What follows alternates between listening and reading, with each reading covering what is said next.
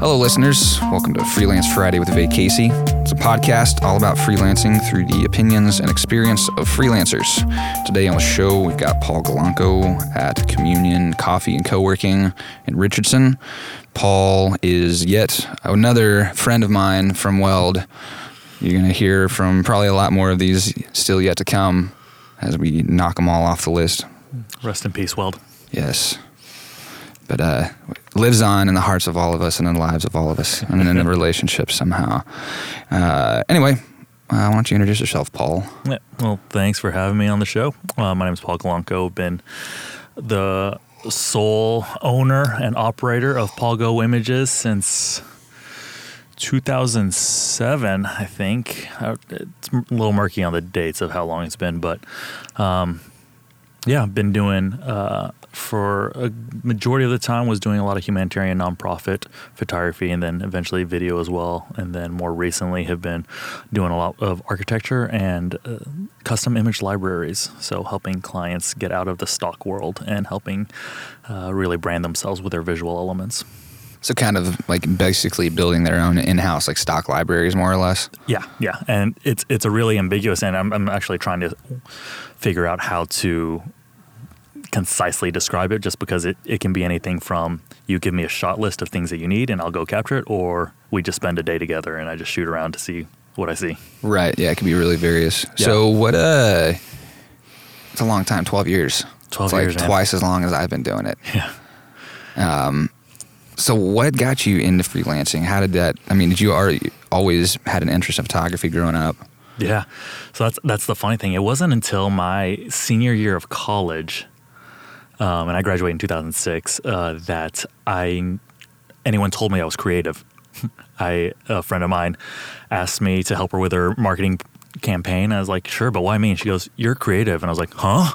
I was like, okay, oh, cool. And at that time, I was working a photography, event photography job as my college job.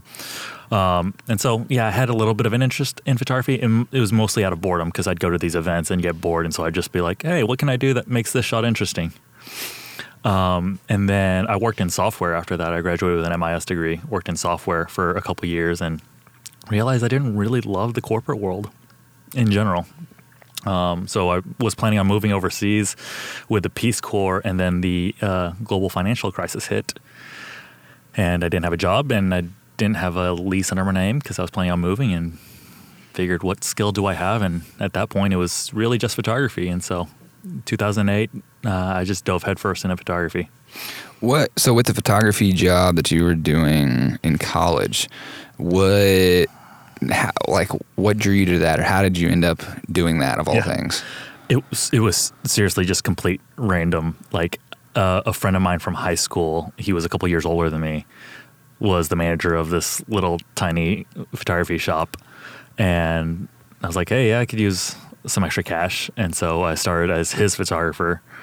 And then he left, graduated, and I took over as a manager and kind of like built it up and ran the business essentially. So you didn't have any idea at that point that you were like gonna... No, man, go into this. My job was to show up to a frat and sorority parties with a camera and take pictures of people and put it online. And like for the longest time after graduating, I was known as Party Pics Paul, just because people always saw me at their parties. If we go online, is there any evidence of this anywhere? Can we find Party Pics Paul anywhere these days, you think? There are any number of random college photos of me floating around, so I'm sure it's possible. So 2008, you decide, hey, I'm just going to try to jump headfirst into this. This is kind of all I've got right now going for me. How did you start generating business from that, and how did you figure out how to price yourself? Man, that is actually the place that I love working with other photographers now, because I had no clue. And that's what I love about you, what you're doing with this podcast, is you're helping photographers kind of figure it out, or freelancers in general figuring it out. I didn't have those resources that I knew of when I was starting out. And so I started out doing wedding photography and portrait photography. In Dallas, you're supposed to be able to make a good living off of doing that. And I kind of knew a general idea of what prices should be, but not really having a good, clear idea of what I should be charging. And so I just sometimes I overcharged and underdelivered. Sometimes I way overdelivered, undercharged. I mean, it was really just a guessing game for a long time. So would you just kind of like pick a number and say like, I think it's going to be this, or would you like calculate based on how long you thought it was going to take, or was it photographer charges this much, like 1,000, so I'm going to do 1,000, or? Yeah, it was more of, here's what other people are charging, so let me go under that because I know I can't command that price. Okay. And that's how it started out. And honestly, I did wedding photography maybe 2 years, and in those 2 years, I think I got down to almost bankrupt 4 times. Wow. Yeah. Would you be offering like, because I know some photographers will have different packages that include prints or albums or anything like that. Whenever you would pitch stuff, would you include that kind of stuff like that as well? Or was it just kind of a digital delivery?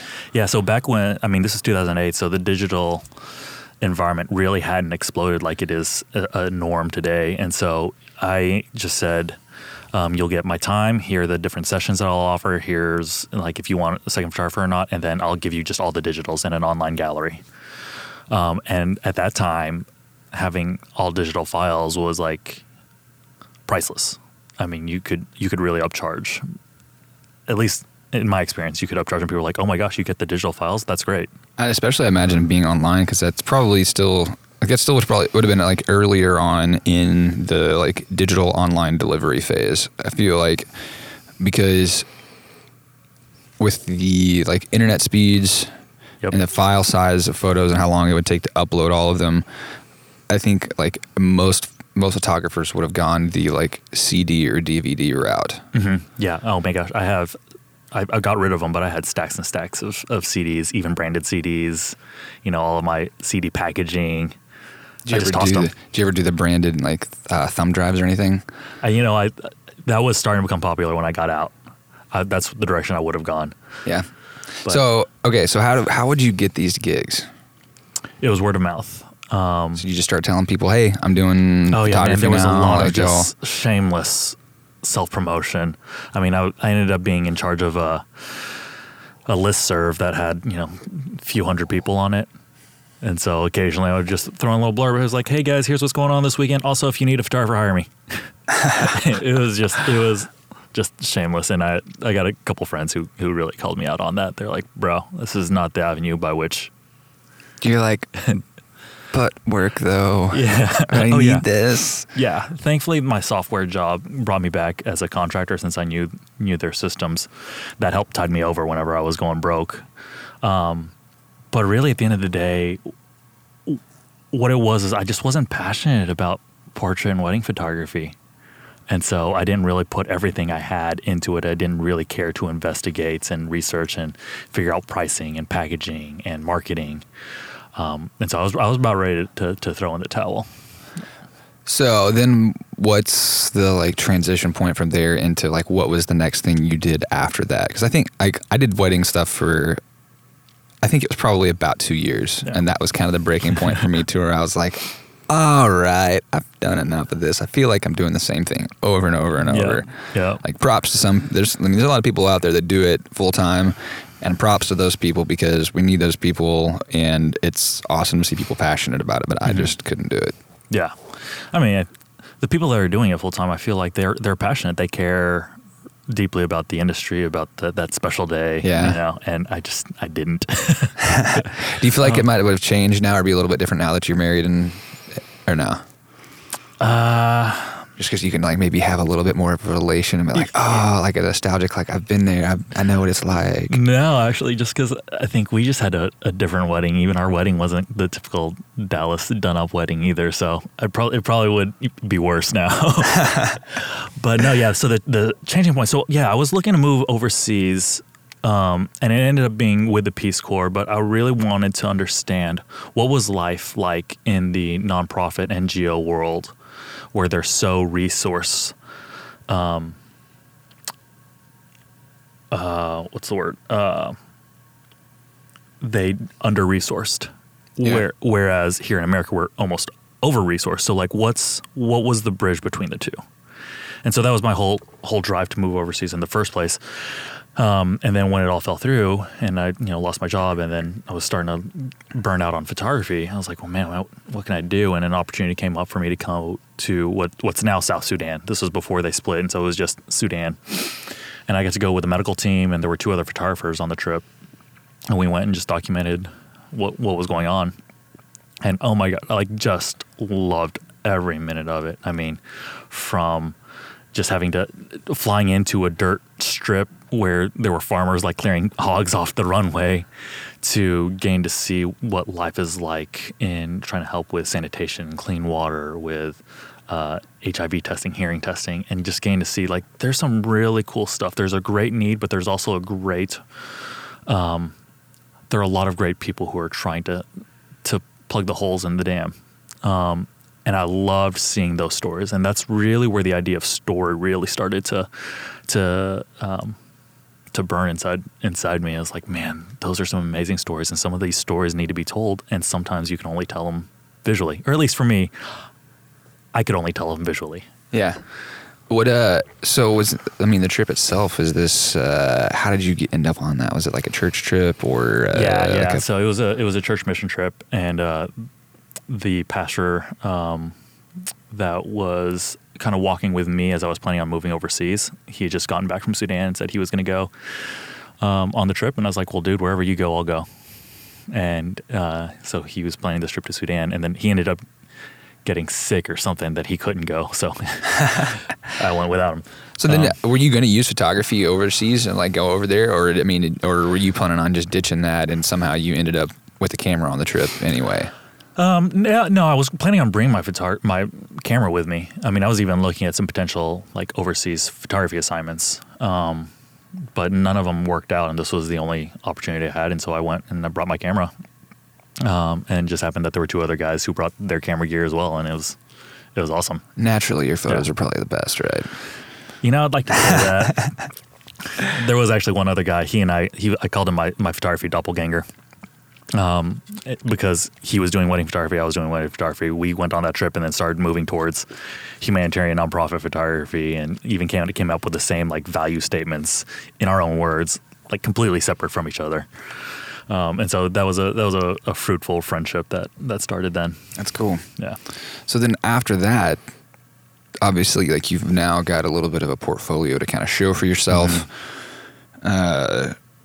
How did you transition that into leverage that into more work? Because you were that was 2007, 2008 when you started, mm-hmm. and then you were doing wedding stuff for 2 years. That was 2010. Yeah, I met you in 12 or 13. Yep. I think 13. 13, yeah. And you've done a lot of that kind of work ever since I've known you, and you've done overseas stuff. So obviously, it's been something that's been fruitful and long lasting. Sure, I think one of the differences of me starting out in humanitarian photography versus the wedding and portraiture photography is wedding and portraiture photography. For the most part, I felt like I knew what I was doing, which I was completely wrong about. I didn't know what I was doing, but I was like, you know what? I'm just going to jump in, and I'm going to charge what I think other people are charging, and then just go from there, and then.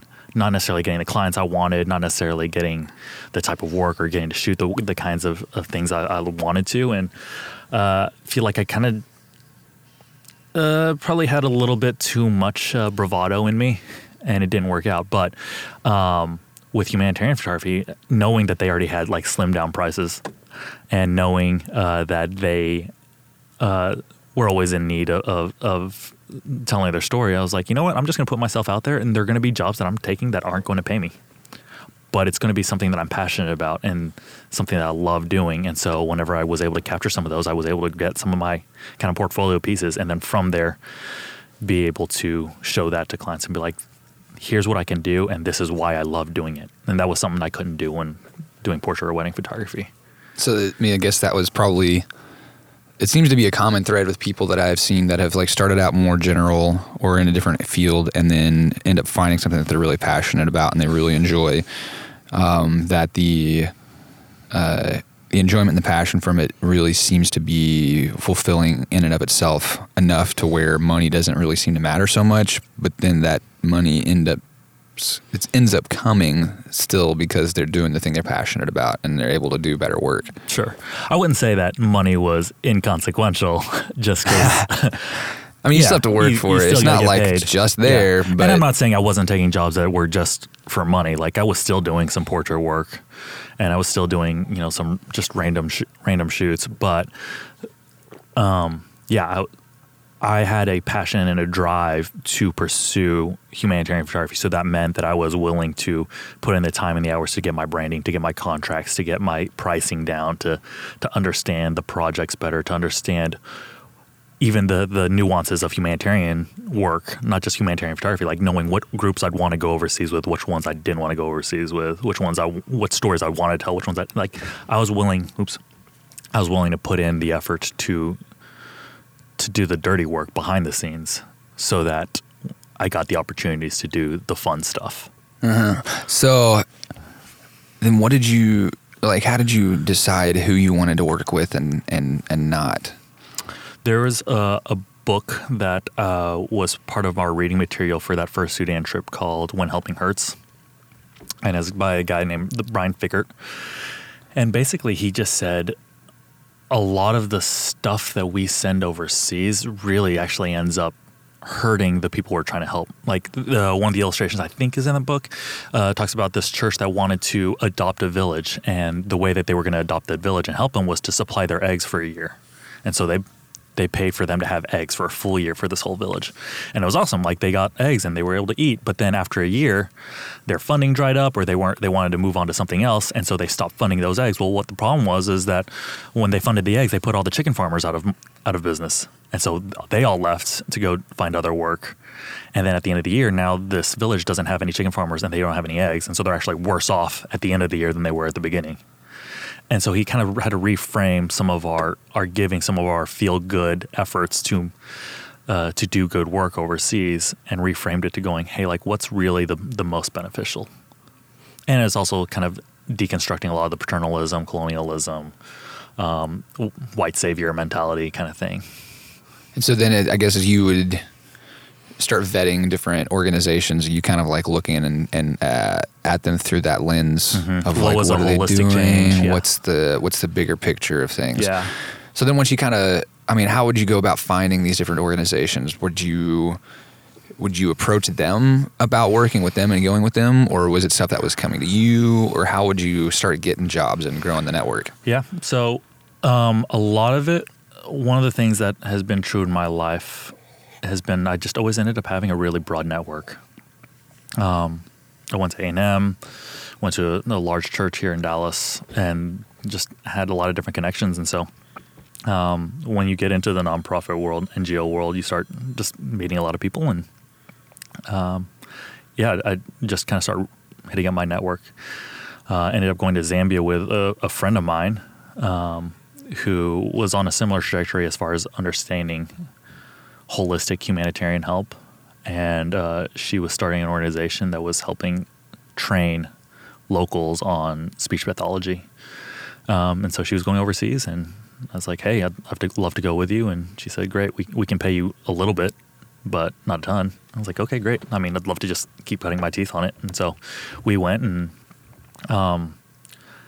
a lot of times when you're going overseas, you try and hit up a lot of different organizations to offset costs and cost share kind of. And so I did a few of those when I went to Kenya, worked with 2 or 3 different organizations. And anywhere I would go, I'd just look up who's an organization out there and what can I do for them or what do they need, and try and combine some of those jobs. And so you basically, once you did that and found and identified a few, you reach out to them and just say hey, I'm going over here to do this stuff. Are you interested in bringing me in for projects? Are you interested in bringing me in a project? Do you have any need for some photography or anything while I'm over there? Or sometimes I'd reach out to organizations and start the conversation with them first, and then say, okay, well, hey, I'm going over here, in August. Would that be a good time? So then with that, let's say that you had 3 projects that get lined up over there. Mm-hmm. Are you spacing those out to where you're shooting one, shooting the next, shooting the next? Are you somehow stacking them or combining, or how does that, with the cost sharing and all that, is that just splitting travel? I'm trying to think. Obviously it's going to be different for different organizations. It can vary. Every time it was different. It just kind of depended on what was my principal assignment and then what are some of the ancillary jobs. Like one of them was, hey, go take pictures of some doors that you see because this group needed some stock photography of doors from around the world. And so it was just kind of like scattered in throughout my project. Gotcha. So just kind of as you're going, hey, there's another door, mm-hmm. grab a few shots. Yeah. For me, I know, a lot of my friends who were doing humanitarian photography stuff, they would kind of carve out a day that they would focus just on this day because it'd just be easier and cleaner just to say, hey, organization one, you've got me for 2 days. And so I'll shoot for you for these clean cut 2 days. But for me, a lot of times my primary client was the one that was funding most everything. And then I would have just kind of side gigs along the way, like the door project. Okay. All right. That's cool, man. Yeah. So then from there, it takes us to pretty much, let's see, we're in 2019, 2017, 2016? Till about 2015 is really when 2015? Yeah. 2015 is kind of when I got, I wouldn't say grounded, but it was when I got married. And I didn't want to be traveling as much as I was because I was traveling probably about 3 or 4 times a year for, 10 days up to 6 weeks. And I just wanted to be stable. And honestly, I mean, nonprofit work, I made a living off of it, but that's when I was single and could live off of a shoestring budget. And then getting married, we were older at this point. I was 31. And going, hey, man, we're going to have kids at some point, so I'm going to need to bring my income level a lot higher. And so I transitioned a lot of my business at that point into more commercial work. So how did you go about doing that? I started over. I'd been working with a couple other photographers at Weld, doing some architecture stuff, and really enjoyed that side. It was a more technical side of the brain, whereas, storytelling exercises one side, the architecture, the lines, the angles, all that is exercising a different side of the brain. And so I thought, man, I really enjoyed doing that. Could I do more of that? And I had a few friends working at various commercial property management firms, and they brought me in, and thankfully they had decent budgets. And so I didn't have to like scrape the bottom of the barrel to get these jobs. But, I got to really cut my teeth working on some of these commercial properties and really enjoyed doing it. And so I thought, you know what, I'm just going to keep going down that path. And then at the same time, video was entering more and more of my portfolio. So I got to incorporate more video. Had you done video stuff before that? I'd done some video stuff for nonprofits, and they were just thankful for whatever I could give them, which was great. Not saying that was giving them crap, but right. I'd started to get my bearings with them. And then, and honestly, I'm still growing in that field. Like that's still something I'm learning. Whereas photography is like, I feel like I can do that. Like generally most situations you can put me in, I can figure it out. Video, it's like, oh, that's taking a lot more effort. So then I know there comes a point where like when we first start out, which you've mentioned this with the wedding stuff, and you mentioned it with the NGO stuff, and you mentioned it with the architecture stuff, as far as like when you get started, you're kind of just doing what you can to like get some jobs, mm-hmm. and maybe you're getting paid for it, maybe you're not, but you're probably not like necessarily always making like great money off of it. Right. At some point that has to change. Mm-hmm. What has the turning point been for you? How long has it taken, and how did you kind of make the transition and identify, okay, I'm at that point, I need to flip the switch? For me, I would always say whenever you can command the price, and this is going to be very subjective to you, whenever you can command the price, then do it. I know of one photographer who was charging exorbitant amounts for her wedding photography, and people were like really upset about like gouging people, that she was gouging people, and she goes, my clients are paying it, so back up off. Essentially was her response. And that, to a certain extent, that's true. Like if your client won't pay for it, then great. If your client won't, then adjust your prices. And so one of the things that I'm real big on is understanding what your cost of doing business is. You have to know how much money you have to be bringing in and how much money is going out, because that gives you a range. And so whenever I'm working with any kind of coaching for photographers or freelancers, that's kind of building block one. Know what you have to be bringing in on an annual basis. And then from there, give yourself a range. This is what I'd like to be making at the top end. This is what I have to be making. And as long as your client is willing to pay somewhere in between there, then you're doing okay. Now, all that said, I took free jobs because I was like, I need to build a portfolio. I need to show people that I can put my money where my mouth is. And there's just a little bit of humility in doing that, of going, you know what? I don't know what I'm doing. So let me prove that I can do it first. And if I can get paid for it, great. If not, okay, at least it's a portfolio piece. But I choose which ones are going to be my portfolio piece. I'm not going to let my client go, hey, this would be a great portfolio piece. No, I'm going to choose that one. But yeah, it takes a little bit of humility and then understanding like what's it really going to take for me to run and operate my business in a way that provides provides for my family. So then, how do you figure out you got your cost of doing business calculated, mm-hmm.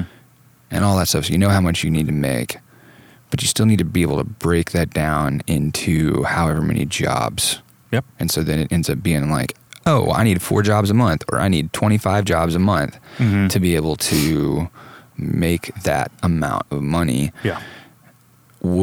How did you kind of figure out where that line needed to be as far as the ratio of price amount to how many projects, and then how are you able to actually hit that?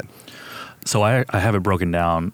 This is how much I need to make a year. This is how much I need to make a month. This is how much I need to make a week, a day, and to an hour. This is even to without working jobs. I need to be bringing in X amount every day, or at least every month. But I have it broken down into every day as well without working. So that means if I'm shooting, then I need to be making money. If I'm editing, I need to be making money. And so that's how I price everything now is I figure out, okay, how much time is this actually going to take from the research, from interviews, if I need to do interviews or pre-interviews, to the site visits, to editing. And I just, having done enough of it, I'm getting better about estimating about the full amount of work that things are going to take. Okay. So it sounds like you're doing it kind of like I do. Continue, I think. Oh, yeah. And break it down by hour and go, okay, my base minimum amount that I need to be making per hour, regardless of task, is X amount. Okay, great. So start there and then ramp up. Yeah. Depending on skill level, depending on other intangibles. And I think that's been really helpful for me, and it took me a while to be able to really stick to that stuff. I think I got introduced to the calculating cost of doing business and budgeting concept pretty early on. I'd say within my first 6 months or a year probably of freelancing. And I calculated everything, but I wasn't great at sticking to the numbers mm-hmm. because I was I need work, mm-hmm. I want to get jobs. And honestly, I wasn't really as good yet. It was probably best that I mm-hmm. that I didn't charge my full what I needed to at that point. But that being said, it took me a year or two until it started really catching up to me, where I was I'm in debt, and mm-hmm. my debt is getting worse because mm-hmm. I have more going out than coming in, mm-hmm. and I have to stop taking jobs that aren't hitting that number. And I learned the hard way, this is why I have to stick to my guns on pricing. Yeah.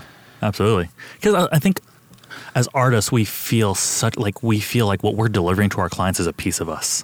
Yeah. We feel like it's artwork. It's oh, wait, so you're not willing to pay for that? You're wanting to pay half of that? Well, you're saying that I'm half of a man or half of an artist. Right, right. It's no, no. That's the lie. That is the lie. But it's the thing that we all buy into. Yeah. Or most of us. And so, yeah, it's sticking with your guns, knowing how much you need to charge, but it's also sticking with your guns to who you are. Their negotiation of price is not a reflection of you as a person, as an artist. There are No. Shitloads of other, whatever you do, there are shitloads of other people out there that do the same thing just as well as you, or maybe way, way, way better. Absolutely. And so all that to say, like, yeah, maybe somebody's hiring you because you're really great at the thing you do and you're like the eye that you have for it and all this, but somebody else could do the same thing and that person wouldn't know a difference, even though like maybe you look at it and you would, but it's like whatever that is, you know? Yeah, absolutely. And so and for me, that's helped to make it a lot less, to take things a lot less personal and to look at it as like I'm providing a service that is not a rarity. Yeah. And that is part of why I got out of retail photography. And by that I mean where I'm business to consumer. Because if I work with a business, they have a budget or they have a bottom line. They understand the idea of this is a transaction. They understand that it's the value of it too. Yeah. Because they're using it to help them make money. Exactly. And that's something you have to consider is, okay, is this multi-million-dollar company trying to just pay me $50 for a shoot? Like, no, you're making at least that, if not exponentially more on this. So you can afford it, but also just not getting too cocky either. Right. It's good to, I think like where it helped, what helped me kind of start separating things in my mind was like, I'm sticking to my guns on pricing because it's of a certain quality and of a certain value that it adds to the client, not because Casey did this great job or this great like piece of artwork. Yeah. It's like, because it's like, hey, you know, it's like there was one project that I did for a client one time that I think like we were talking and I found out that, they did like landscaping and stuff, and I found out that like one of their properties was like a $70,000 a month contract. Ooh. And it's like with the project like that, like you're gonna sign at least a year or a 2-year contract probably. And I'm like, holy shit, like this video piece or whatever I'm doing for this person is very, very, very valuable. Yeah. And I mean, and it's like if my work gets them one job, that's hundreds of thousands or millions of dollars in revenue. Right. Them spending $10,000 or $20,000 on some photo and video work is not a whole lot in comparison to like what that is. Right. Now, take the same thing. I might take the same amount of like time and effort spent to produce something for another company that might help them make an extra $5,000. Right. Like, they're not going to pay $15,000 or $20,000 for it. Their budget, it's not as valuable to them. Because they're doing the same thing that we're doing. Yeah. What are my costs and what are my, like, what's coming in, what's coming out? Yeah. And it needs to stay in the positive. And I don't know, that kind of seeing that has helped me to better evaluate clients and know kind of who to go after. Yeah. Yeah, and here... Because I had a lot of issues where I would have a hard time being frustrated that, like, what the fuck, man? People aren't wanting to pay my prices, but I have to be charging this stuff. And then I started looking at the clients that I was trying to get or people, and I'm like, oh, yeah, because it's not like a huge value add to them because their numbers aren't as high as this other company. So let me go find other companies that are just bigger or are like throwing more money around. Yeah, and that's where you have to kind of evaluate your client. It's not necessarily what are they willing to pay, but are they the right client for what you're trying to do? Right, yeah. And it wasn't even for me to be like, oh, let me go make more money. It's like, no, either I need to like slim back my business so that I can lower prices so that I can work with this other client that I want to work with. Right. Or I need to be like, sorry, it's not going to work because I can't pay my bills. Right. Yeah. So it's do you want to go lowball and get a lot of lowball clients, or do you want to get, you know, a handful that just pay you really well? Do you find that... So I found that by and large, whenever clients refer new clients to me, that those new clients are very similar to the client that referred them. So if I have a client that's like lowballing and not willing to pay and they're like a hassle to put up with, if they refer another client, that client's probably going to be the same way. Have you had, not always, but it's by and large, have you had that experience, or is that something that maybe just I've had more? You know, I'm trying to think. Most of my lowball clients, like the ones who are like really like penny pinching, I'm not sure how many referrals I get from them, because I don't think that they're necessarily as passionate about pushing me out. That makes sense. I guess especially if they think that you're super expensive, they're not going to like tell they're not going to tell their other cheap ass friends about this great expensive photographer. Potentially, yeah. And if they're constantly driving for the lowest price, that shows you what kind of value they put in photography. And so people are probably also not asking them for referrals.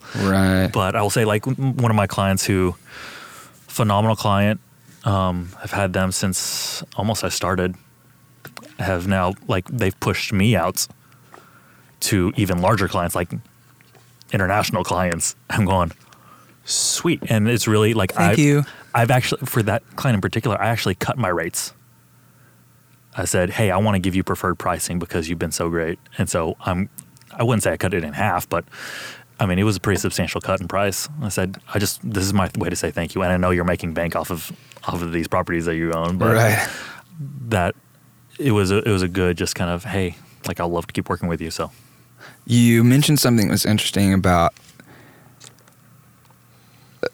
the people that don't like value the pricing, or just like maybe they don't understand why photography costs what it does. Yeah.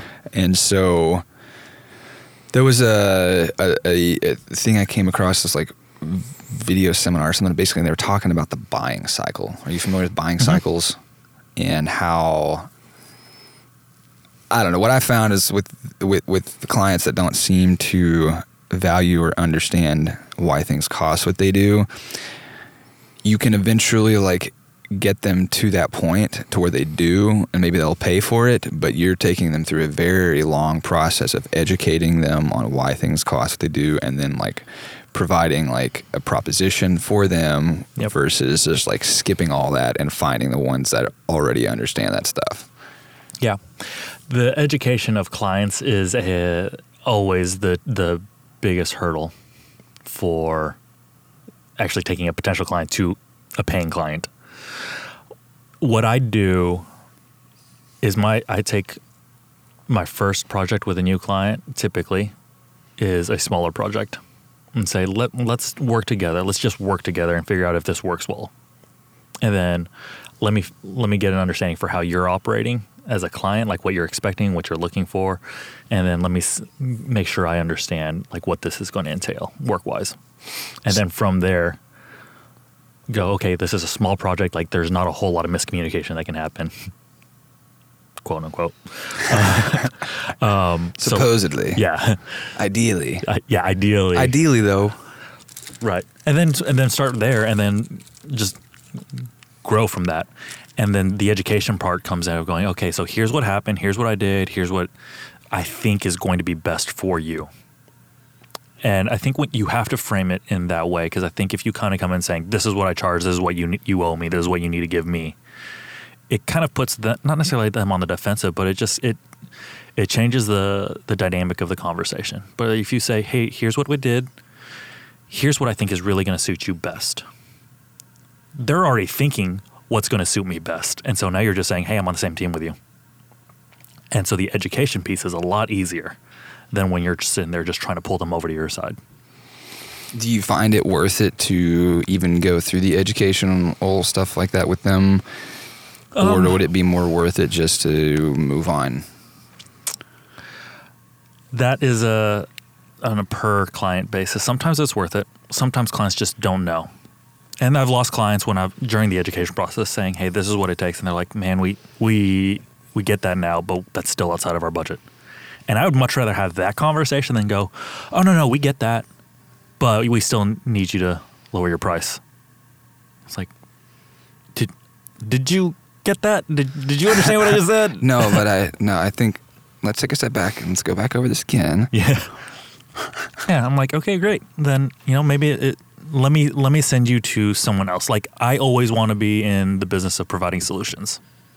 Yeah. So it's a great way to look at it. If you are not, if you as a business do not have the budget to afford me, which I like to think I'm pretty affordable. Like, I'm not trying to gouge anyone. But if you can't afford me, I know other people who have lower costs of doing business. So let me see if I can find somebody for you. And sometimes I can't, and sometimes they find somebody else. And I've had clients come back and go, yeah, we made a mistake. Of course, they end up having, they probably end up hiring you, but then it just costed them more money. Yeah. And so they still learn. They still learn the hard eventually. But I never want to burn bridges because I want those clients to feel safe to come back to me.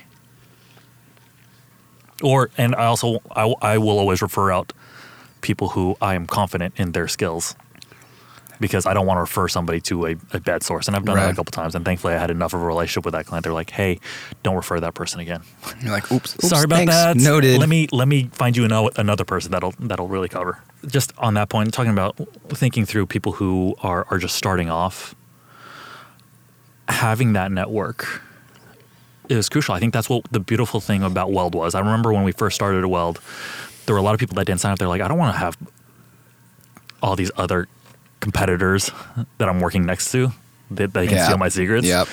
And that's not what it was at all. It ended up being a community so that you and I could sit there and talk through, you know, trouble clients or problems, or we could send each other work or send each other business, or like maybe you have a skill set that I didn't have. Well, now I can pass you on, and now that's a good referral, and now that's a value that I added to my client. Yeah. Or maybe we teach each other. Yeah. Oh my gosh. I mean, I don't, so the amount of time that we had conversation just around coffee, talking about different stuff, or even just to kind of be like, oh my gosh, man, I'm going through this and dealing with this client, and somebody else will be like, oh, I know, me too. And to have that like camaraderie. Absolutely. Camaraderie, somebody who's been there and got out of it. Yeah. That's huge. And so starting out, like, just surround yourself with people. They don't even necessarily need to be photographers or videographers or whatever, just but people who are willing to get in the trenches with you. Yeah. There's got to be some like common ground. Absolutely. I do find that, at least for me, it seems to be more helpful or more comforting or whatever for it to be other creative type people, because I feel like they can relate to me a bit more. Absolutely. One thing that I did mention earlier is, you know, you start off with your range. What's your base price that you have to be charging?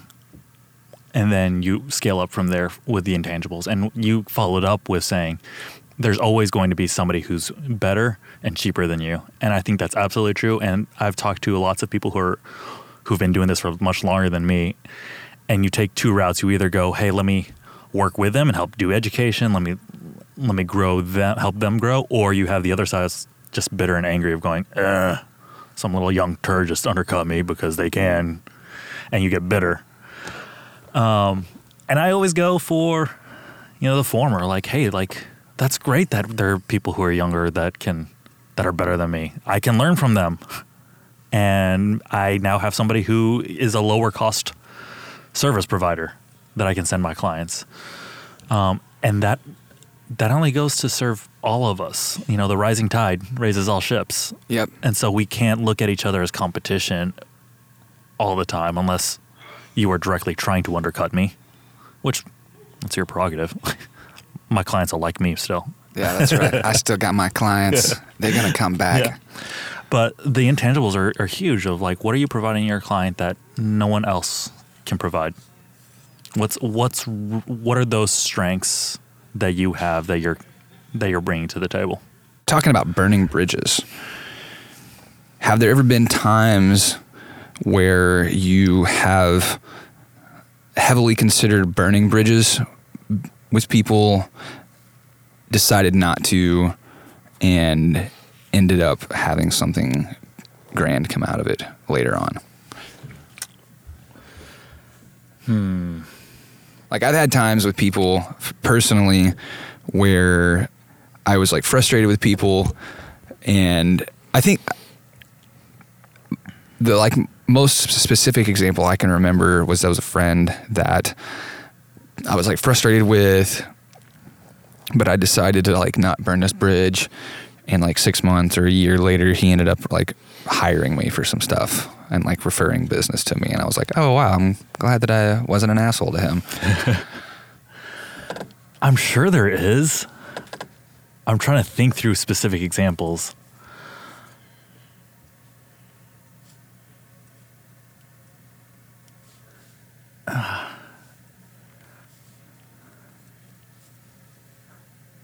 I mean, a lot of times it ends up, I'll be honest, like the times that I want to burn a bridge is typically in the nonprofit sector. And I know that you totally can relate 100%. I mean, no, it never happens. Yeah. What are you talking about? But I think, you know, it goes back to getting on their same side, like trying to see it from their point of view. It's that they're not necessarily saying that they don't value me as a person, even though they might be communicating, we want the lowest possible price. But if you can reframe it, you can adjust from reframe it in your own head. You can pull back from wanting to cut the cord with them. You know, I can't say like a direct correlation. I didn't fire this client, and that led to something amazing. Not right off the top of my head, at least, but I always want to keep the door open for most clients. And again, kind of going back to the idea of providing solutions. Because if I can provide a solution, it might mean that they'll never come back to me and they probably won't refer me. They'll refer the connection that I gave them. And that's totally fine. That means I don't have to deal with that anymore. Yeah. I'm trying to think through like all the bridges that I would have liked to have burned. And most of them, they just didn't have the budget. And it wasn't a burned bridge. It was just a... All right, then this might not be the best fit. I can think of one client right now, actually, whereas there just was not an eye to eye, and the project never completed. It was half baked, half paid for, and so it's like, you know, I could chase this one down, but I'm not going to. And it was with I had a business partner at the time, and then we parted ways.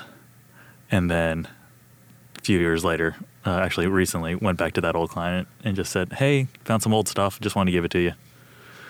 Gave her my card. And I doubt anything will come of it, but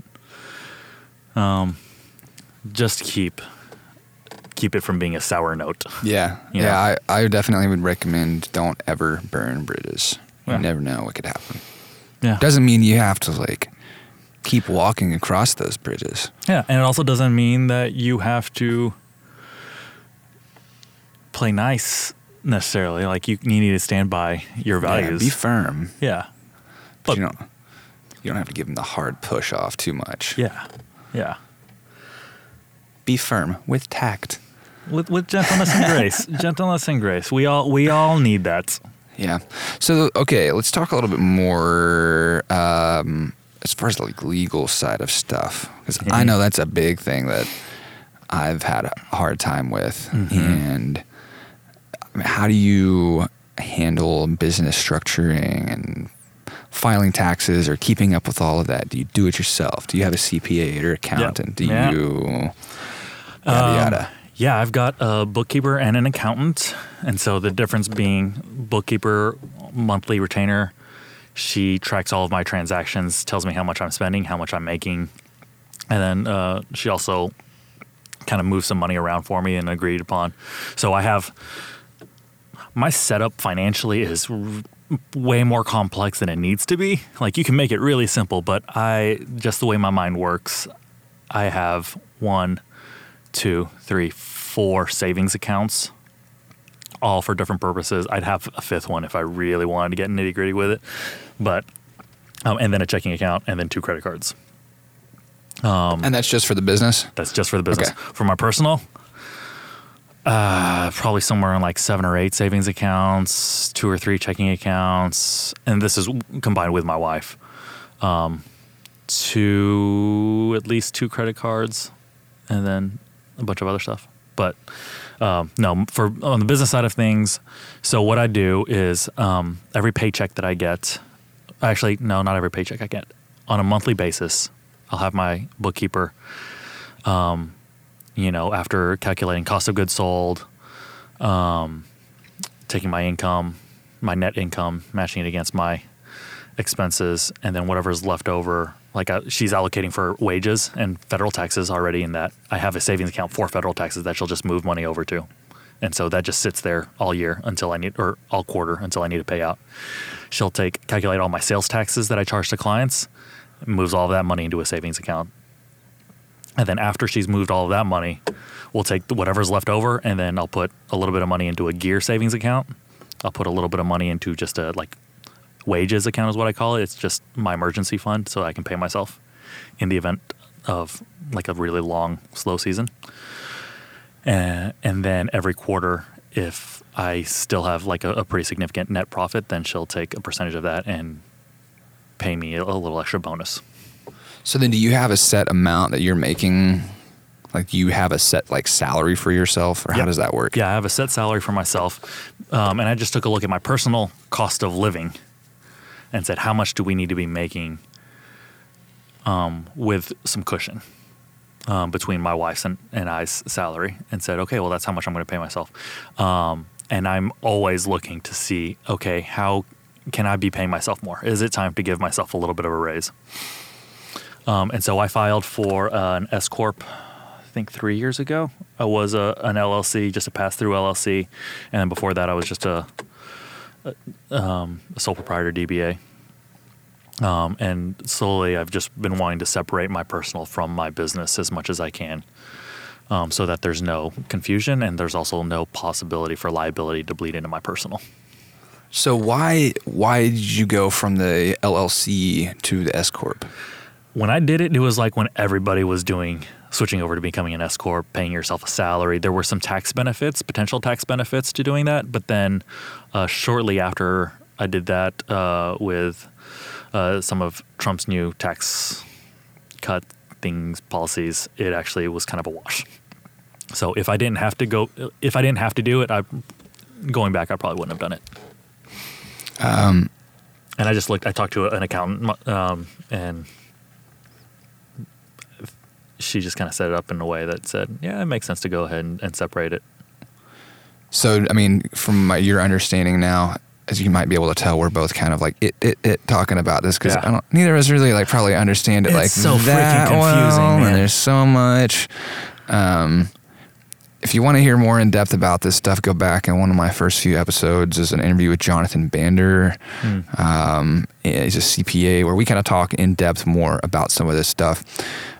Though it has been a couple of years since that interview happened, so some of that stuff might have changed. Anyway, that'd be at least a good basis for you.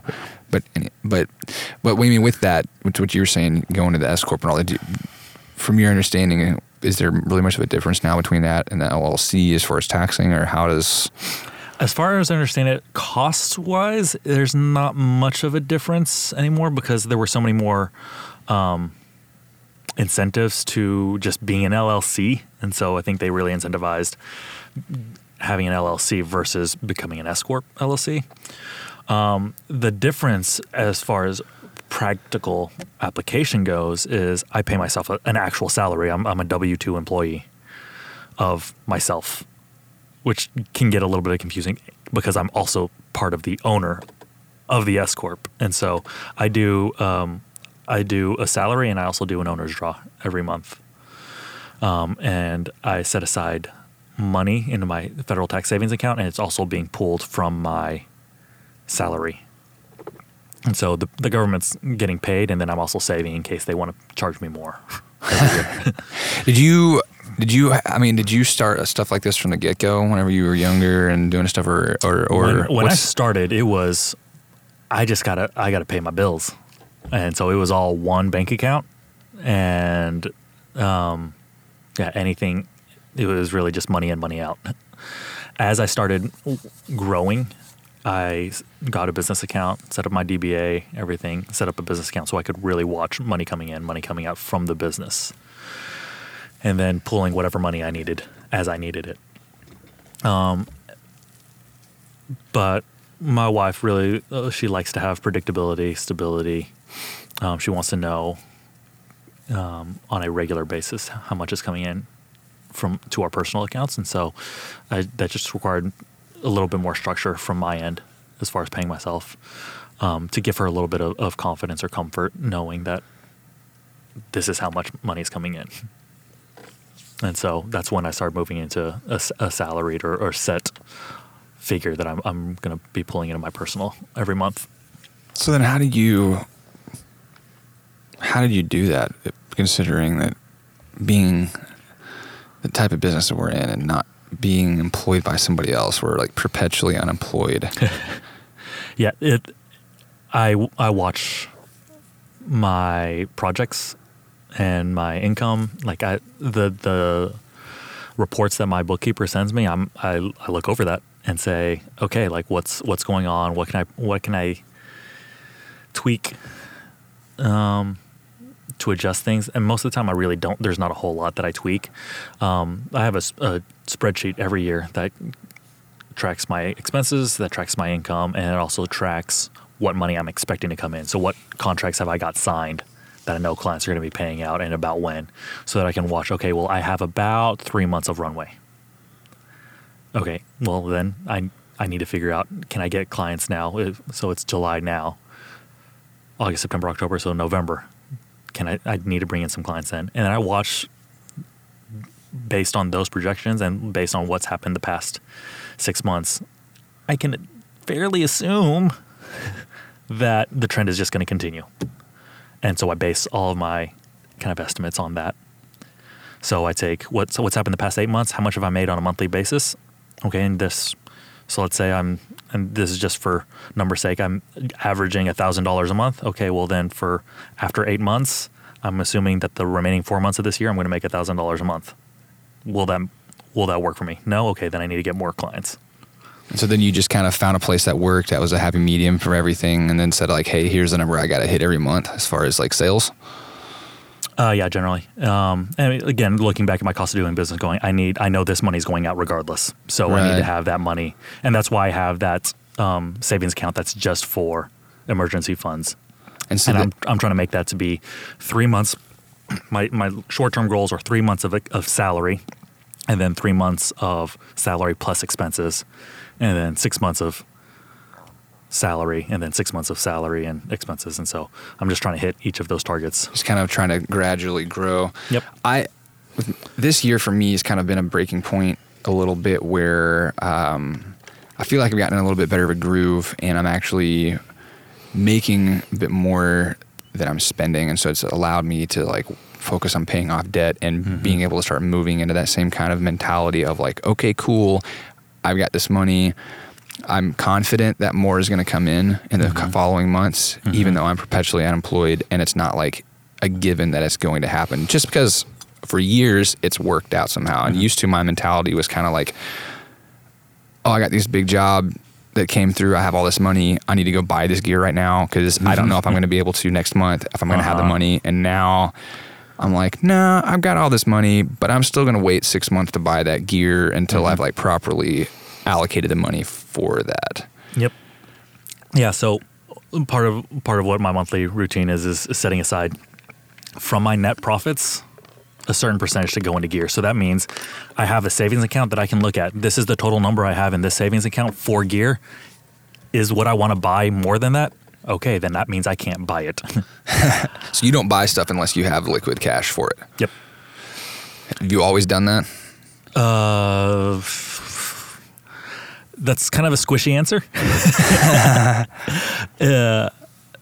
Because I always had liquid cash per se. It was just whether or not it was my own or the business's. Right. And so yes, to a certain extent that, yeah, I always had cash for it, but there have been times when I've carried a balance on my credit card. I try as best as I can to pay off my credit card every month. But even then, like even with that, I'm actually starting to consider, would it be more, and all your listeners can critique me on this one, would it be more effective for me just to say I'm paying X amount to my credit card regardless of if it's more or less, because I'm averaging about X amount, so might as well just put that way I know X amount is leaving my checking account right every month. And then will I incur interest rates on some of that? Yes. Yeah. But maybe it's worth it just so I can have that kind of stability. Now, one thing real quick, you've said perpetual unemployment. What do you mean by that? Meaning where like a typical like working class, like somebody that has a 9-to-5 job, like they're not so worried about where their income's coming from because mm-hmm. they get a salary, they go into work, they leave. So like unless they lose that one job they have, like they're fine. Whereas with me, whenever I finish a project, like maybe they need me for something else, but maybe they don't. And like it's like job to job to job to job. And that's just kind of how at least for me, the business is more or less. And sure. so it's almost like getting employed all the time by all these different places. And so sure. it's in a sense perpetual unemployment because as soon as I finish a job, I'm unemployed. Mm-hmm. Yeah, I think that's good. I would try and reframe it that while, yes, you don't have money coming in on a steady basis, but the time that you're charging money to your clients so that you can have time off to work on your business. Like all the money that you're making isn't just for production. It's also for post-production and pre-production. It's also for time for you to do research. And so it's not technically like I just want to be wary of considering yourself like, oh, I'm unemployed. I got to go slog it out now. Right. It's now like you need that downtime. Yes, you do. You do. And like I'm just now coming out of, with some little blips here and there, probably about a quarter of not a whole lot of work. But I needed that time. I mean, and then before that, it was a quarter of relaunching my brand.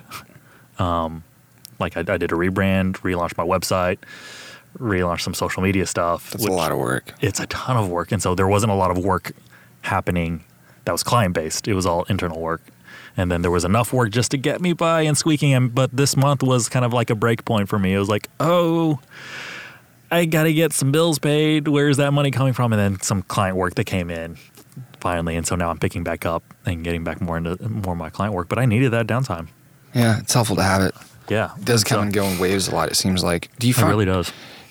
Does it seem to be more consistent for you, though, over the years, work-wise? Or is it still pretty, like, up and down? Or is it predictable for you? Like, can you look back at the trends and be like, oh, it looks like October through December are slow, like, every year? Every year. And so I think this is an important topic of paying attention to trends. Every year I do, and it should be every 6 months, now that I look at it. But every year I look back at the year and go, okay, what are the trends? What did I see this year? What did I love doing? What did I hate doing? What paid well? What didn't pay well? What work has really gone well? Where have clients come in and actually been repeat clients? To look at where have I been so I know where I'm going. And then just to try and ride that train. Because like trying to do weddings where in Dallas, you can bank off of doing weddings. But it sucked the life out of me. Yeah. And so I was going bankrupt shooting weddings where everybody else was like killing it. But I just had to find something that I was like, this isn't soul sucking. Now I say that in all my wedding clients, I like, I love you guys, but the work in and of itself is still exhausting. But yeah, you pay attention to those trends. And so I know that December, January, February are always going to be low months for me. Sometimes I'll get a really good December just because clients are trying to finish out some of their budget. But most of the time, and I'm working on this, but most of the time people aren't ready to do their spends at the beginning of the year unless they already had a project planned out from the previous year. And so I know I need to save up more for December, January, February. Have you ever tried or looked into or thought about, getting a different type of business or different stuff during that time, like finding, like, for example, I think of, let's say, for example, you're a wedding photographer and wedding season runs May through September mm-hmm. or whatever. Well, okay, you've got the whole rest of the year that, like, not a lot is happening, but maybe you could like find another industry or something else that like does pick up in that season. And then all of a sudden like, oh, hey, like, or maybe you do like holiday, like family photography or, whatever. Yeah. I still will do portrait photography. Mostly it's just for friends. And most of it happens in November, December, and that helps offset some of those costs. Okay. But I also do a lot of my business planning during that time. So it's like, I know I'm going to be slow, so might as well utilize that time of being slow to really plan and forecast and start planting seeds in clients so that when the new year hits, I'm already in their mind. And so I typically, when I try and save up enough so that I know I'll have enough carry through for those times. Not necessarily because I don't want to take on different kinds of jobs, but just because I want to stay consistent with where I've, like, going back to the idea of trend. Like, I just want to stay on that trend and not try and depart from it too much. All that said, I also will do a website, an occasional website here and there. I'll do, some one-offs. Those always help offset some of the costs, but it's not necessarily I'm specifically looking for a different type of photography job for just those seasons. And maybe I should, but that's just been my tactic. You mentioned that, like, sometimes that's a good time to kind of plant seeds for future stuff with clients during that time. What would a seed plant look like for you? A lot of times it's thanking them for the work that they've already done. I used to do this when I was doing more humanitarian work. I do a highlight reel of the work that's been accomplished, and I would send it out to each one of my clients, regardless of if they're a humanitarian client or not. I was like, hey, you helped fund these projects because you hired me, just to let them know, like, I'm not just in this for me, I'm also in this to give back, which I had a blast doing that. And it was also really good for me just to go back and look at, like, oh man, these are the countries I visited. Oh man, do you remember this story? Do you remember that story? Oh man, these are the lives that I got to see impacted. I haven't done that as much lately as far as highlight reels, but I do always try and reach back out to my clients and just say, hey, thank you. Like, you make this my life, you make this partnership grow. And I'm looking forward to what we can work together with on for the next year. And then that's just something, because everyone's getting inundated with holiday stuff at the end of the year anyway. So just plant that, just so it's not like silence. And then come the new year in January, say, hey, I'd love to meet together and let's get coffee and let me take you out or something like that. And let's see what this year holds. So then say you get that, somebody hits you up, gets back to you, and y'all set up coffee. Mm-hmm. How do you handle that conversation as you're, like, sitting down? Because I feel like there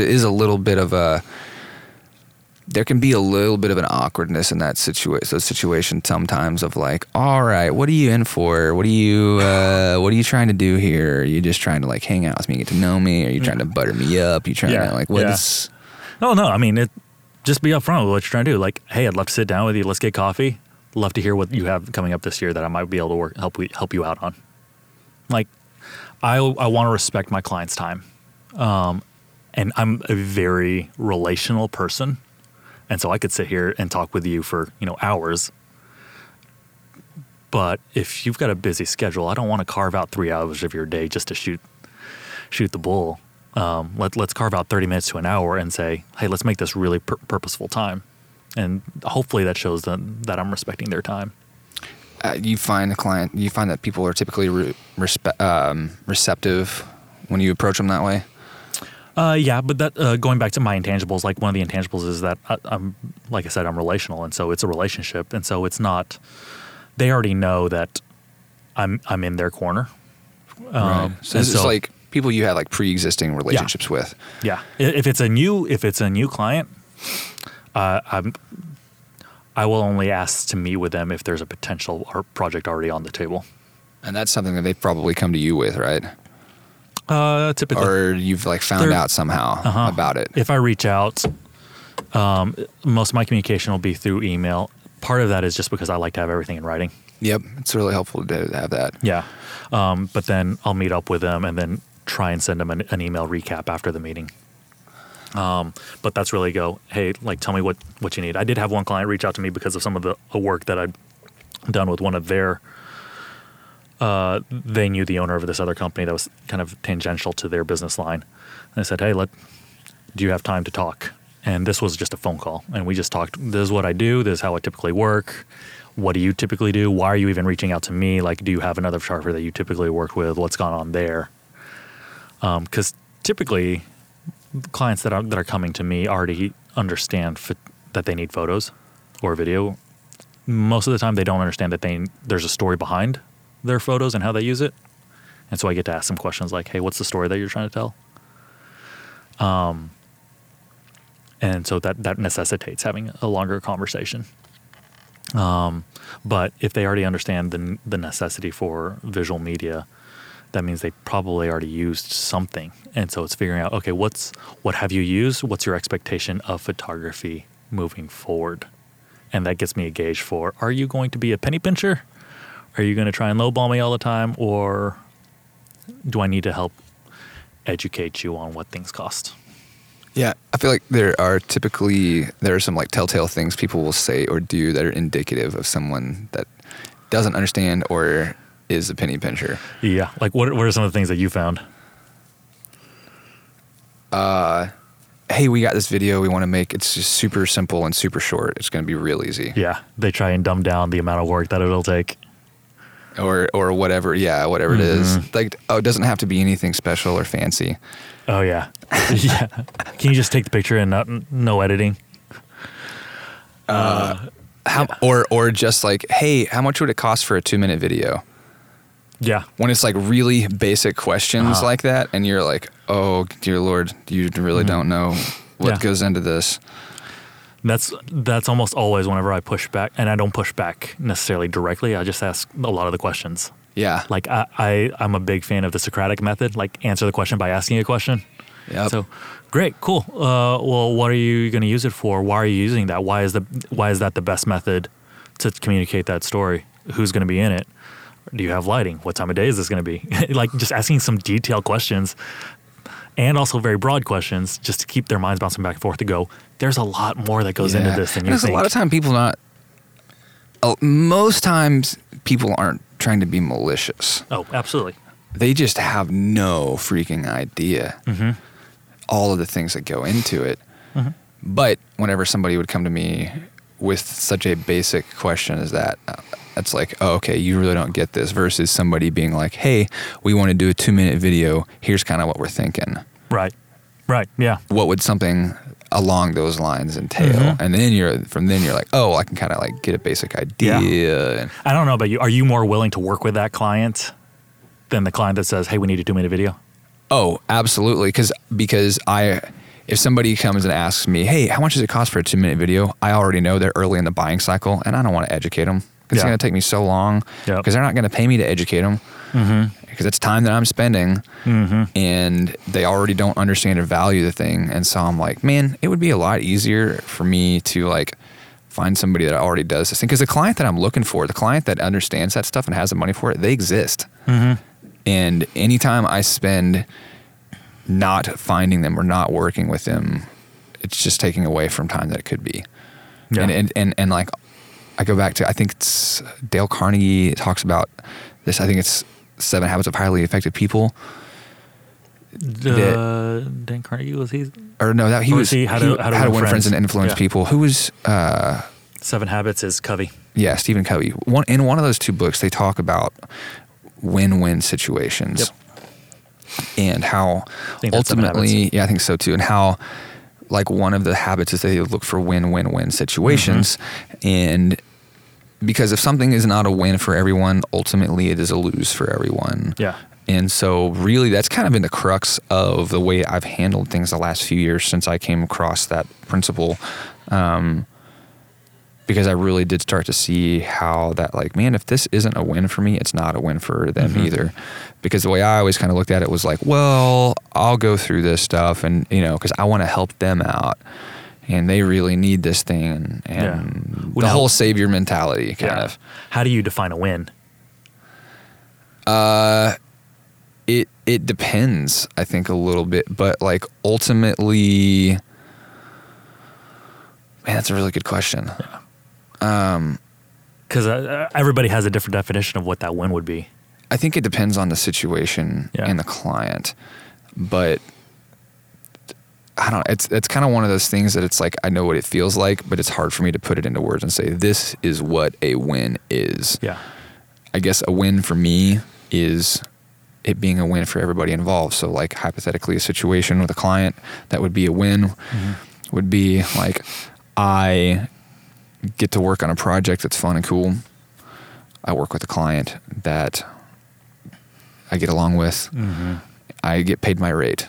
And yeah. the win for them is that like is that that project is done within their budget mm-hmm. and that they are happy with the results of it and that they enjoy mm-hmm. the experience of the process.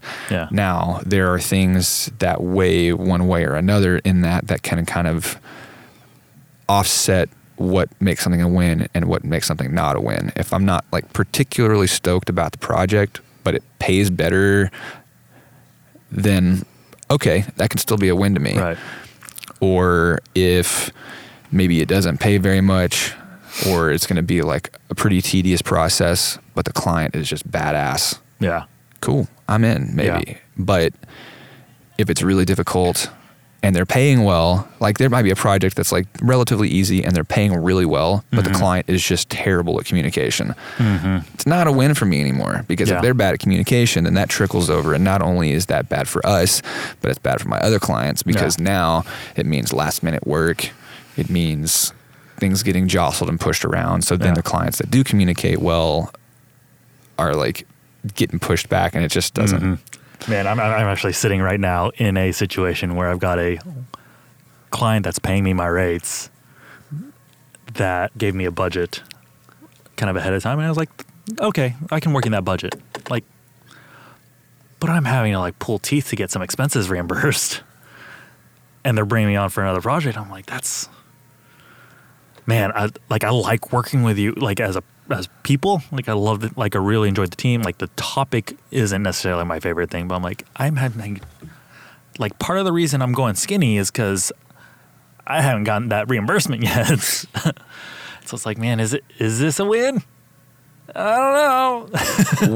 What would make it, since it's up in the air for you right now, what would be some things that would make it a win and what would be some things that would make it a lose? I mean, to be really blunt, getting paid would be a win. I mean, I've gotten paid by them. It's just getting some expenses reimbursed and getting them done in a timely manner. That'd be a win. A lose would be not getting it at all, or having 6 months, which we're getting close to that. I'm actually going to be jumping on a phone call or calling the client again here in a little bit. So, like, would you? So you said they're talking about wanting to do another project. Yeah, I have the contract. But you still haven't gotten reimbursed for the expenses on a past one. Yeah. So would you still enter into the next contract agreement and a project without having that? Would there be, like, how would that, if you did that, what would that? I was recently turned on to this idea of having a credit card authorization form on the contract. So they are required to give you, in order to activate the contract, to give you a credit card number in the event of late payment or be charged late fees. And I have late fees kind of established. I just haven't done the credit card authorization form, and I'm looking into doing that because that makes sense to me. Yeah, this is the first client that's been so delinquent in reimbursement, and this one was a different scenario, so enforceability is a little bit questionable as far as like it was an expense reimbursement form that I filled out for them rather than in me invoicing them for an expense reimbursement. Okay. And so there wasn't that those terms weren't stated on that reimbursement form. Okay. Because it was from them. So it's a tough, sounds like a very... Yeah. And here's the thing is like I trust this client. They trust me. They value me and my work. It's just that I need to get that in reimbursement, right? Check, you know? And so it's like, man, like everything about this project is a win. There's just a pretty significant hiccup, you know? And I'm trusting the client on this. And hopefully that isn't going to be a bridge that they burn. Yeah. You know? I've had times with situations similar to this where, that you're in where you have a hiccup and you get through it and it doesn't happen again and things are like great. Yeah. And there are other times where it happens and you're like, oh, well, we'll learn from this and hopefully it won't happen again. And yeah. you get to the next one and you're like, oh, it happened again. Mm-hmm. And then you're like, all right. Yeah. I'm going to bounce. Yeah. I mean, and then there's you know, you hopefully learn from all those mistakes. So like the credit card authorization form. Okay, well, like it has not happened to me where I've had clients pay so delinquently. So there needs to be a change in my policy and my procedures. Probably just something you've never really even thought about, right? I've thought about it, but I was like, didn't really put a lot of importance on it because I haven't had to deal with it. Yeah, I feel like it's something that's kind of a new concept to do as well, because I've not really thought about doing something like that. And so it definitely kind of would put my mind at ease a little bit with something like that, to not be worried about, well, what happens if they don't pay? What happens if they do the work? Yeah. And because I'll typically do a half down before we start. Yep. I'll do all the work, and then you owe me the second half within like a couple of weeks after final delivery. Yeah. There's always kind of this little bit in the back of my mind of, well, what if we get done with the project and I deliver the last half and they just don't. And they ghost you. Yeah. And they just don't like pay the other part. And having that like auth form would definitely kind of. I know there's actually some legislation that's getting, I don't know where it's at, but to make it more cost effective to go to small claims court for stuff like that. I don't want to go to court. Yeah, I don't want to.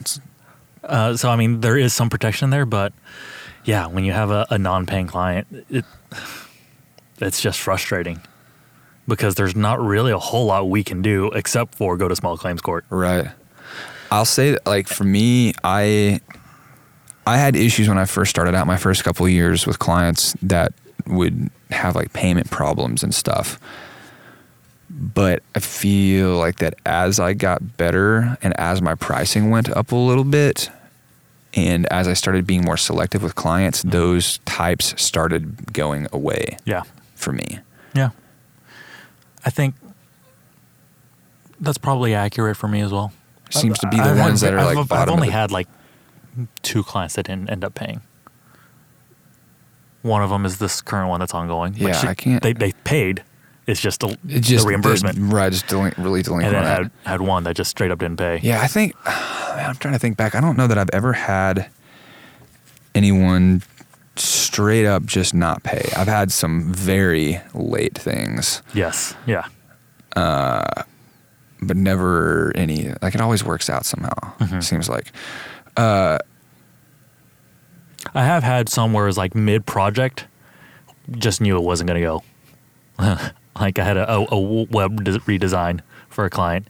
They paid half up front and we were going. I was like, oh my gosh, what you are asking for is not what I'm talking about. Like what we agreed upon, that this is what's going to happen. And then the project just kept morphing. Yeah. As it was going, I was like, you know what? We call that scope creep. Oh, total scope creep. Total scope creep. I still held to my guns for, hey, this is what we agreed upon. And then eventually, you know, client wasn't as responsive. I just let it go. And then eventually they came back to me and was like, hey man, like, you know, ended up getting somebody else to kind of take this vision, but we're so thankful. He was like, great. I'm just going to call that bad debt and call it a day. Still have a good relationship with the client. They were very thankful for the work that I did put in forth. They were like, if I didn't have your help, I wouldn't have been able to get this project done. I looked at their final site and I'm like, cool, like that's great for you. That's not what I would have done. But I'm glad that you found somebody that was going to do it. Glad it's a win for you all. Yeah. I mean, ultimately it wasn't a lose for me. Right. It wasn't the best win. It wasn't my ideal win. But you prevented it from being a loss by continuing. Yeah, or just letting it go. Right. Not trying to pursue, I needed final payment, because I also hadn't delivered a final product because it just got stalled out. So with that project, did you have any sort of written agreement or anything? We had a loose one. Okay. It says, here's what I'm going to deliver. Here's what you're going to pay me. You pay a 50% deposit. I delivered a first draft to say, this is the direction I'm going. Is this okay with what you want? And the client kind of came back and we agreed simple first, stage 2 is going to be more complex. So I delivered half of stage 1 and she's like, well, I want to do something a little bit more complex, like from starting in stage 1. I was like, that's not where we're going with this. And so what the client wanted ended up being more than what stage 1 was supposed to be. And I said, okay, well, then this has gone outside the bounds of what our agreement was. And then just called it a wash. Didn't even bring it up to the client. Yeah. I could have. And the client would have been good for it. But I thought, you know, it's not worth it. Right. It's not worth it. Yeah. Because I want to keep a good relationship with this client. Yeah. Like, and I won't be able to deliver something that is what they're wanting. It reminds me of, that reminds me of something my dad used to always tell me, which comes back to me a lot, is that sometimes it's better to do the right thing than to be right.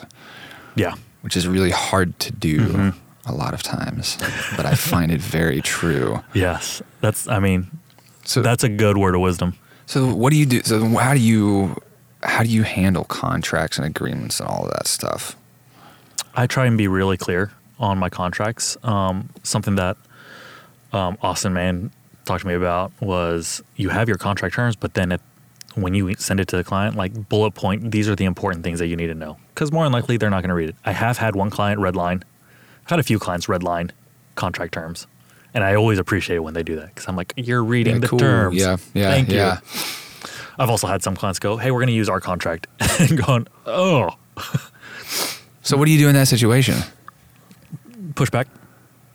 I had one client that said, we want full ownership of the photos. I said, no. And really, they're just really wanting to be protective of their brand. Right. And this was a large company. So I was like, I get that. And we came to terms on what that would mean. It ended up being like, I can only use it with their approval, but it still remains my property. It's basically an exclusive unlimited license for them. Right. In all honesty, it wasn't worth fighting for. I mean, that would have been just a pride. Mm-hmm. I mean, or not a pride, just a policy issue. And so I thought, what's it worth? Am I going to use this? Is this going to make me more bang later on down the road? No? Okay. And then I'd rather keep my relationship with this client than fuss over that in detail. Yeah. I've had that happen a few times as I've gotten older and done this more where I'm shooting this really specific thing for this really specific person. I don't need to retain ownership. I'm not going to be licensing this image anywhere. Yeah. I'm not going to be selling anybody this thing. Yep. If I need this shot somehow, I'll just go shoot it again. Yeah. And this might be an example of a potential bridge burned because, I mean, I usually try and stick pretty strong to I don't hand over rights. Yeah, same. This client has fed me for years. If they pay well enough too, there's always there's a dollar amount for anything. Yeah. and so you want rights? Yeah, that's cool. But you got to pay for it. Yeah. Yeah. So with the contract stuff, you said you kind of outline stuff, details. I try to. I'm not great about doing all of that. Most of the time, clients don't care. And most of the time, I never have to go to it. Only on a handful of occasions would I need to go back to the contract. As much as I can, I try and avoid it. I feel like that's kind of been the same for me.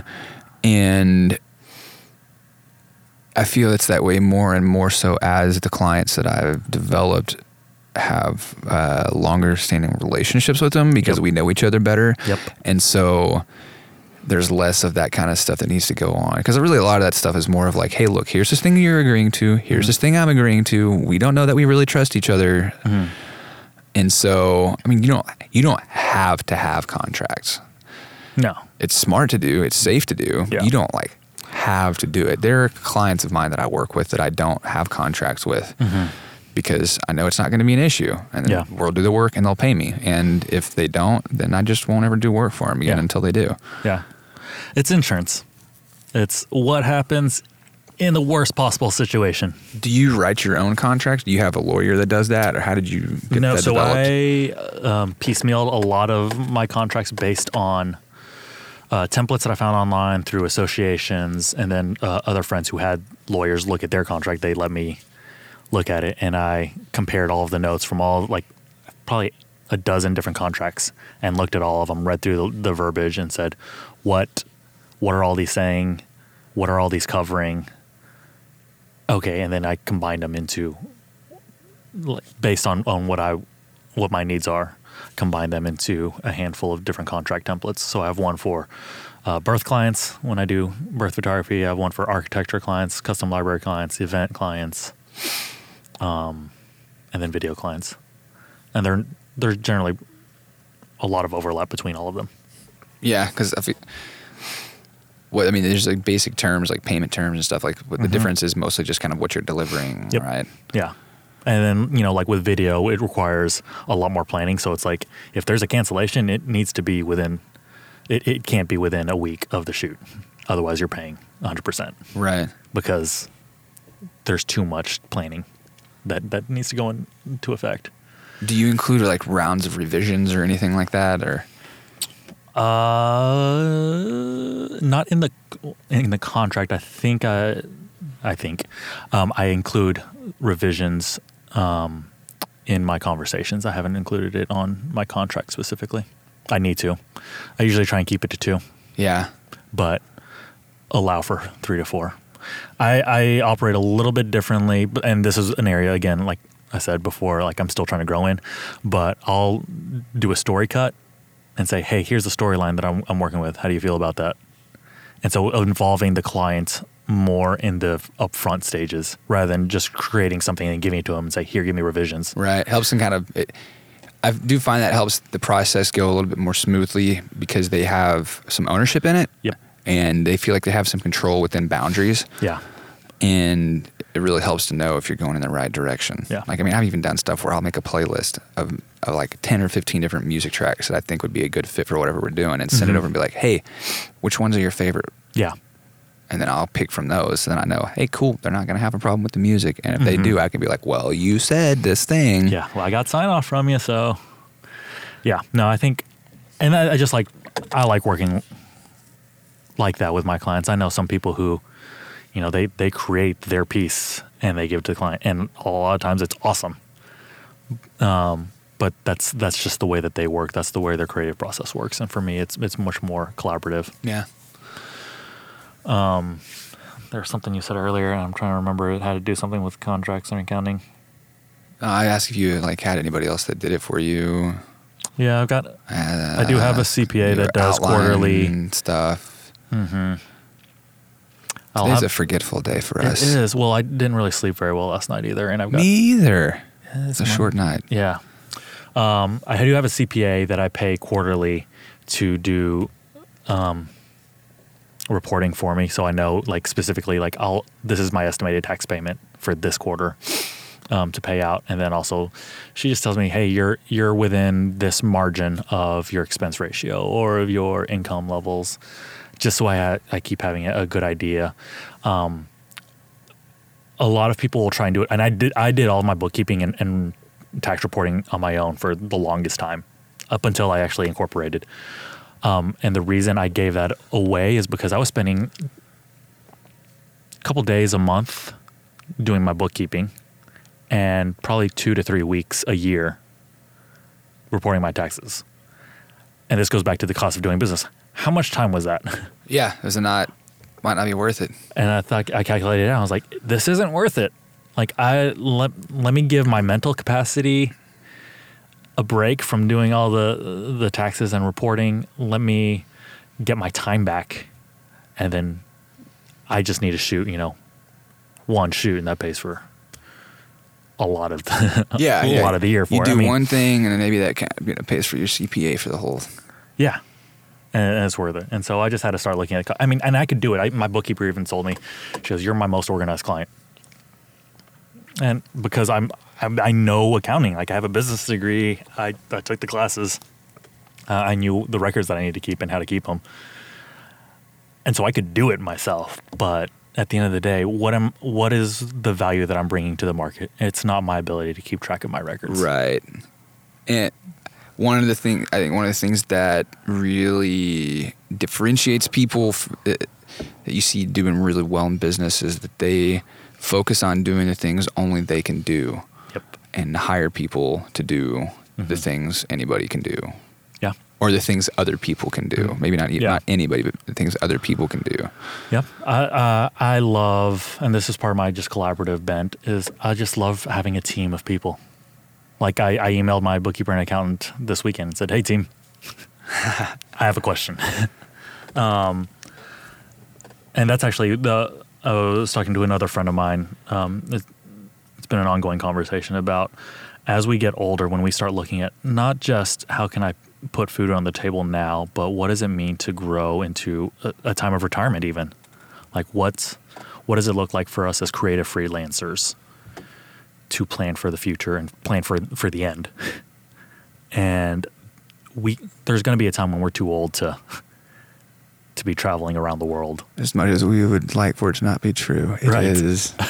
There's going to come a point, hopefully later on in life, where I can't be running around hauling 50 pounds of gear, 8 hours a day. Right. So what does that look like? And it looks like doing more together. And so that means that one-man show stuff starts fading out and doing more as a team, as a collaborative effort. As it could be a production house, it could be an agency, it could be in-house. Like just we can't work alone the older we get. So then would that be, would we still consider, if we once we get past that point and start hiring other people to do and outsourcing some of this stuff, would you still, like, is there a line where you feel like you change from being a freelancer to, like, being a business owner, being, like, a business or a shop or an aid or a thing? Or what, to you, what is a, what's the differentiation? I was talking to Grady about this the other day, a friend of ours. Yeah. There has to come a point where you let go of control, as, and I say control with air quotes here, just because who's really in control of anything? Even the guy at a salary job, like how in control is he of his salary? You know, that's a fleeting thing too. Anyway, that's a side note. Yeah. Because once you go into like a straight on partnership agency life, I mean, your cost of doing business goes up because now you've got two people instead of just one. And then that means you have to command the clients that will get you there. And so, yeah, it's just a matter of what is it that you're going for? What is it that you want to do? And that has to dictate how you structure, whether you're an agency or whether it's it's still a one-man show, but you're hiring out 1099s. I like... And this still might be my youth talking, but like I still like the idea of everyone being a freelancer and we just work together. Right. Yeah. Me too. But I don't know. There's value in scale. So if you say that I've got like I have my own photo studio or have my office, and then I hire an assistant on. Would I still be considered a freelancer? Would you say that at that point? If I'm taking like jobs independent and getting hired out for these different ones, or how would... You know, I don't use the term freelancer a ton, honestly. Somebody once was like, "Oh, we don't work for free, so we're not freelancers." I'm like, that's kind of idiotic. I get that. I get the terminology. That's not what it means. No. I call myself a business owner. And I think that's something that everybody has to understand, freelancer or not. You have to think like a business. And so it's just easier to say, I own my own business. Oh, what kind of business? Visual media. Do you think it paints a different picture in clients' minds, calling yourself a freelancer versus a business owner? In my head, it does. I don't know about clients. What is the differentiation to you? What do you think of? When I say freelancer, I'm like, oh yeah, he's just this kid. Kind of doing his own thing. He's got a camera. When I'm like, I'm a business owner. That means I've done the work. I've done the research. I've got my accounting. I've got contracts. I've got, like, I'm running a business. And so there's a certain air of, I'm not going to get pushed around. Like, don't think I'm just some like punk kid that you're just going to toss around. Which that's just me being dramatic. But at the other side of the table, it's going, okay, we're doing business to business work. So let's talk like vendor-client relationship. Yeah. I hate being a client-vendor relationship. I just want it to be a relationship that I provide services and that you need. But at the end of the day, that's what it is. It has to. Yeah, it has to be. It's hard to. Blurring lines is tough sometimes, mm-hmm. and sometimes I question whether it's really that good of an idea. Yeah. But there definitely does have to be some definition of. Mm-hmm. And that's what we're doing. That's where contracts come in. Yeah. Is we're friends, but I'm going to put a contract here because that's going to define the boundaries for us. And I'm very rarely going to go to that because I'm still placing a higher priority on our relationship. It's just a kind of a fail-safe I could go back to you. Absolutely. All right. And it's something that we can say both agreed on. These are the terms of why we're doing this. Well, dude, it's to your point earlier, we could talk about this stuff all day. So we're at like an hour and a half, hour and 45, I think. It's kind of flown by. Holy crap. Yeah. So like last like wrap up, what do you feel like, if anything, people should take from this today? You said it just a few minutes ago, talking about what's that thing that you do that only you can do. And that's something that I'm real big on. Maximizer is one of my top StrengthsFinder strengths. It is my belief in the Imago Dei, meaning that everybody that is created is made in the image of God.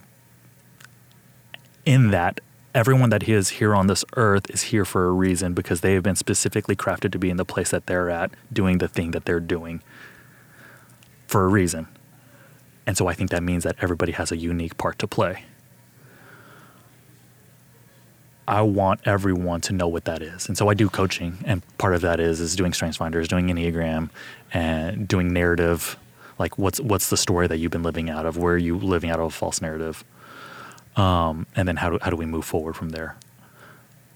Because I think that everybody has, I mean, I just watched Won't You Be My Neighbor? Have you seen it? No, I heard it's great though. Yeah, I mean, it's just Mr. Rogers, and his whole thing was everybody is special. Now, a lot of people have criticized him and said, well, that's how we got all of this, like... That's where we are today, and all the little kids get participation trophies. You know, and so you can go back and forth, but I really do believe that. Like, going back to the idea of Imago Dei, if you bear the image of God, that means there's intrinsic value in who you are. And there's intrinsic value because you've been created in a particular way. And so what is that thing that you do that no one else can? And it might look like everyone else. But there's still something different about you as a person. And so can you bring that to the table? And that's how I look at my relationship. That's why I'm so relational, is because you as a client bring something into my world that no other client will. And then hopefully I'm doing the same to your world. And so I want to maintain that with boundaries, aka contract, pricing agreement, things like that. But if there's a way that I can help you be you better, that's a win-win-win. Because in me helping you, that means I'm doing what I'm supposed to be doing. And so I think that's what all of us can bring to the table. And especially as creatives, especially as creators, we have the opportunity to bring something to the table that other people can't, and find what that is for yourself and do that, and don't try and be what everyone else is. I think that's the biggest soul suck there is. Yeah. As long as I'm trying to be someone else, I'm not being me. So that's be my yourself. Thanks, Paul. Yeah, brother. A lot of great words, man. Where can people find you online? Check out your work. PaulGoImages.com. That is my branding all across the board. You can even do PaulGo.com, but... Cool. Yeah. I'll put some links to his stuff in the show notes, vacasey.com/freelance Friday. Thanks so much for listening to this episode today. If you liked it and you found it helpful, please leave us some comments, some shares, some reviews. All those things help this get to other people's ears that need to hear it. And helps us know that we are providing some value for you all. Till next time, see you later. Freelance Friday is a Vacasey production. Vacasey is a freelance content creator based in the United States and available worldwide. Vacasey. Big production value, freelance, agility, and scale.